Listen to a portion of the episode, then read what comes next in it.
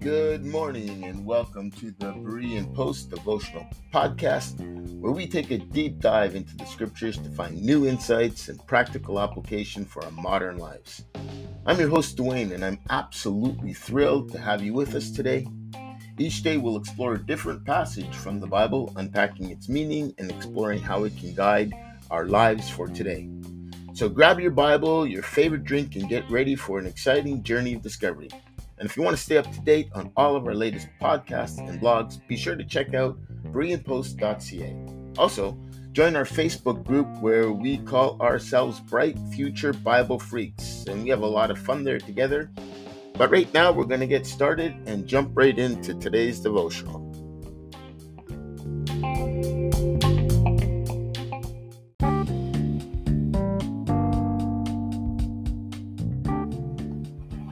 Good morning and welcome to another episode of the Berean Post Devotional Podcast. For those of you that have been following along, you know that we just concluded our walk through the book of Colossians. And so as per the request of a reader or listener, we're now going to explore the first letter to the Corinthian church penned by the Apostle Paul. And I'm just going to go ahead and jump right in with the text. Paul, called to be an apostle of Jesus Christ through the will of God, and Sosthenes, our brother, to the church of God which is at Corinth, to those who are sanctified in Jesus Christ, called to be saints, with all who in every place call on the name of the Lord Jesus Christ our Lord, both theirs and ours, grace to you and peace from God our Father and the Lord Jesus Christ. That's 1 Corinthians 1, verses 1 to 3. Did you know the Apostle Paul founded the church at Corinth during his second missionary journey? That was around 50 AD. Corinth was a significant city in Greece, known for its wealth, trade, and culture, and it was located in the southern part of Greece. Connected to the peninsula and to the rest of Greece, it was situated between the Aegean and the Gulf of Corinth, which made it a hub for trade and commerce.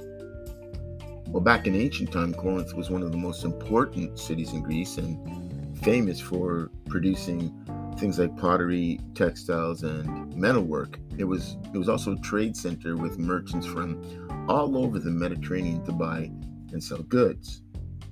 The city was home to philosophers like Diogenes and Crates, and it hosted the Isthmian Games every 2 years, and they were a pan-Hellenistic athletic competition that attracted athletes and spectators from all over the known world. Corinth's reputation for wealth and prosperity also came with a reputation for moral corruption. Prostitution was a common trade in the city, and the city was known for its loose morals. For instance, the temple of Aphrodite in Corinth was a center of worship for the goddess of love and was said to have employed over 1,000 temple prostitutes. Well, after the Roman conquest of Greece in 146 BC, Corinth became an important Roman colony and continued to be a center of trade and commerce. The city was destroyed and rebuilt several times throughout its history, and of course the most famous of its rebuilding occurred under Julius Caesar in 44 BC. The city continued to thrive under the Romans, and many important buildings and monuments were constructed during this time. Today, the city of Corinth is famous for archaeological discoveries, and it attracts visitors from all over the world who are interested in exploring its rich history and culture. But how did the church get started in Corinth? Well, according to the New Testament, the Apostle Paul first visited Corinth during his second missionary journey around 50 AD. Acts 18 states that Paul arrived in Corinth after leaving Athens and found Aquila and Priscilla, who were tent makers like himself, and he stayed with them. While in Corinth, Paul preached in the synagogue every Sabbath, and he tried to persuade the Jews and Greeks to believe in Jesus Christ. However, When the Jews opposed and reviled him, Paul would simply shake off his garments and said to them, "Your blood be upon your own heads. I'm innocent, and from now on I'll go to the Gentiles." Paul then started preaching to the Gentiles, and many believed and were baptized. And Acts 18 records that Crispus, who was a ruler of the synagogue, believed in the Lord together with his entire family, and many of the Corinthians, hearing Paul's word, believed and were baptized, and this is the beginning of the church. As the church grew in Corinth, Paul continued to preach and teach there. He stayed in Corinth for a year and a half, teaching the word of God among them. And after leaving Corinth, Paul wrote 2 letters to the Corinthians, which are now included in the New Testament, 1st and 2nd Corinthians. And in this letter, Paul, he addresses this letter to the church of God that is in Corinth, to those who are sanctified in Christ Jesus, called to be saints, together with those who in every place call upon the name of our Lord Jesus Christ, both theirs and ours. So again, this is similar to his introduction in Colossians. He's calling them saints, and we've talked about that in our introduction to Colossians, so you can go back and read more about that if you like. Well, who was Sosthenes? Sosthenes was a Christian leader in Corinth, and he's mentioned in the New Testament in the book of Acts. He's described as a ruler of the synagogue, and in Corinth, he was beaten by a crowd for his association with Paul. Later in the opening readings of this text, Paul refers to Sosthenes as a co-author of the letter and a brother in Christ. Well, it's unclear whether this is the same person as the Sosthenes found in Acts, or if it's a different person with the same name, but it is clear that Sosthenes had a significant role in the early church, in the early Christian community in Corinth, and that he was highly esteemed by the Apostle Paul. Okay, well, why did Paul write the letter? Paul wrote 1 Corinthians to address several issues causing problems and divisions within the Corinthian church. So I'm going to tell you about some of the problems that he addresses in this letter. First, there were divisions among the members of the church. Some people identified themselves as followers of Paul, Apollos, or Cephas, and this caused factions within the church. And Paul urges them to focus their unity in Christ rather than on their favorite preachers or teachers, and we can learn a lesson from that today.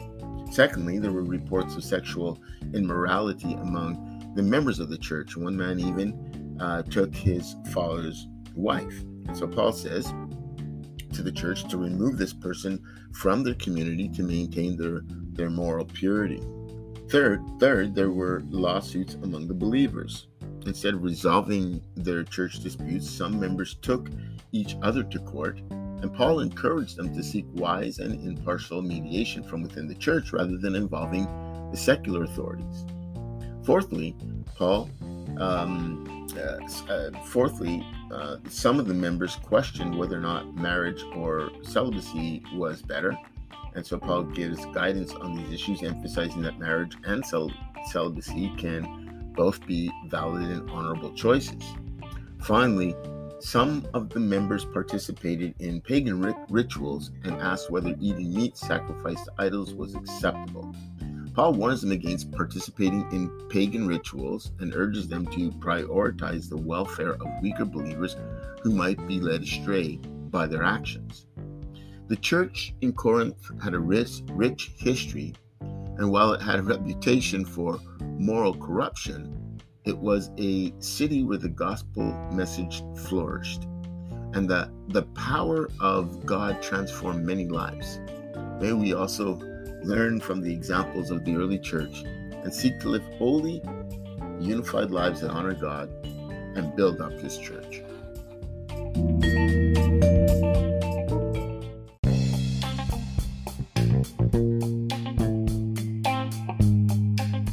Thank you for tuning in to this edition of the Berean Post podcast.